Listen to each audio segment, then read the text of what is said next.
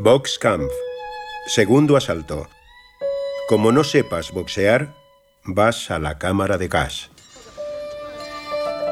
Noah Klieger, uno de los supervivientes de Auschwitz desde sus 91 años, recuerda sus primeras horas en el campo de concentración. Habían preguntado entre los prisioneros quién sabía boxear y él mintió y levantó la mano. Todavía no nos habían tatuado los números de prisioneros de Auschwitz. Apuntaron los nombres de los que habíamos levantado la mano, de los que decíamos que éramos boxeadores y se fueron. Directamente empezamos a trabajar. Cuando estaba en Auschwitz I, un joven SS nos llamó por nuestro nombre y nos condujo a otro campamento, Auschwitz III Monowitz, que estaba situado a unos kilómetros. Allí nos llevó a una sala de boxeo. 27 o 28 hombres se entrenaban.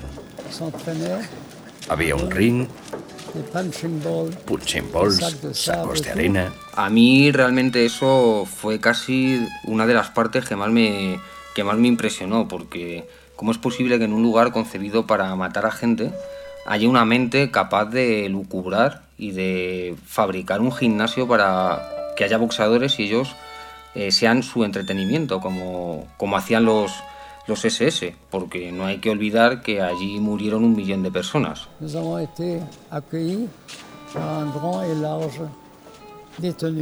Allí nos recibió un preso grande y ancho, muy elegante, al que le quedaba muy bien su pijama a rayas de prisionero. El suyo era hecho a medida. Además, llevaba botas y tenía pelo, no como nosotros, a los que nos acababan de rapar.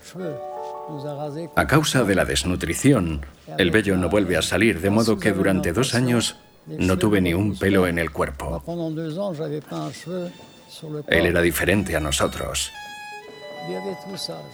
Nos dijo, me llamo Kurt Magatans y soy el responsable de los boxeadores. Demostradme lo que sabéis hacer. Os habéis declarado vosotros mismos boxeadores y, como hayáis mentido, os enviaré inmediatamente a la cámara de gas.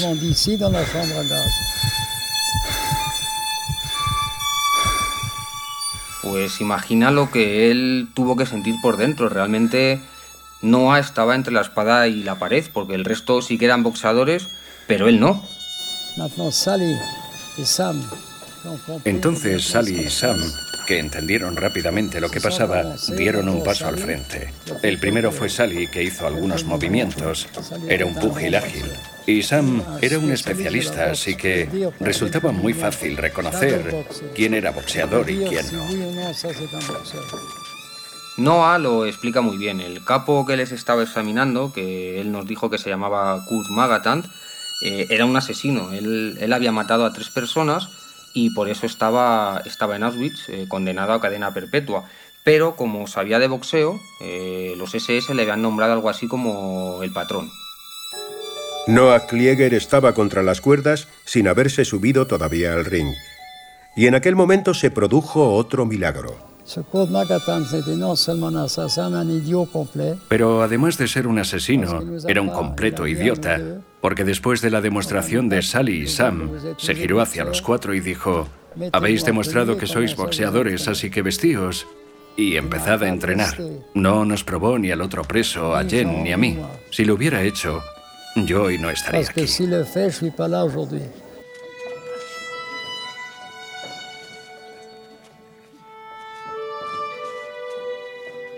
Sí, Noah eh, hablaba y hablaba y nos contaba lo que estaba pasando allí y era realmente increíble, inconcebible. Parecía una escena sacada de una película cómica, pero sobre todo trágica, como si fuera de La vida es bella, porque él estaba en Auschwitz, en un gimnasio, rodeado de boxeadores, pero realmente no sabía ni golpear a un, a un saco.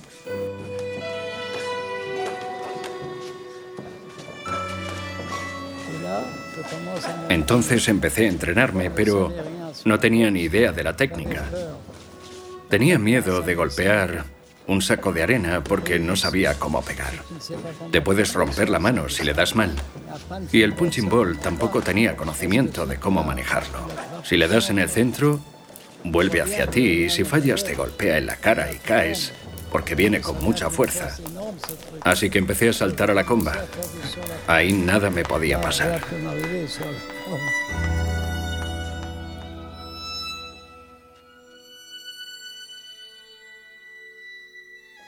Sí, ahí realmente escuchando a este boxeador por circunstancias, eh, a Noah, que salvó la vida diciendo que él sabía boxear, pero no sabía, me di cuenta de que había otras muchas historias de este tipo en, Auschwitz. Eh, era como un punto de unión de púgiles europeos que habían caído presos de los nazis.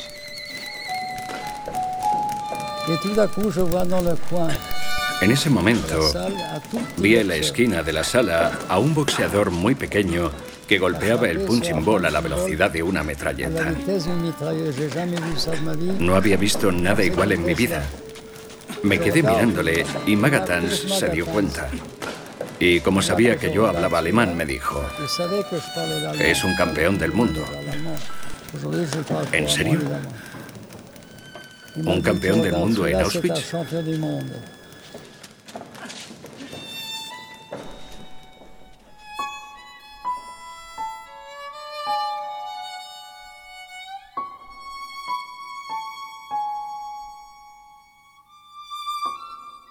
Boxcamp es un podcast producido por Cuonda para Marca. Puedes encontrar el reportaje completo en marca.com y puedes suscribirte gratuitamente para escuchar los episodios en iBox, Apple Podcast, Google Podcast, Spotify y en cuonda.com.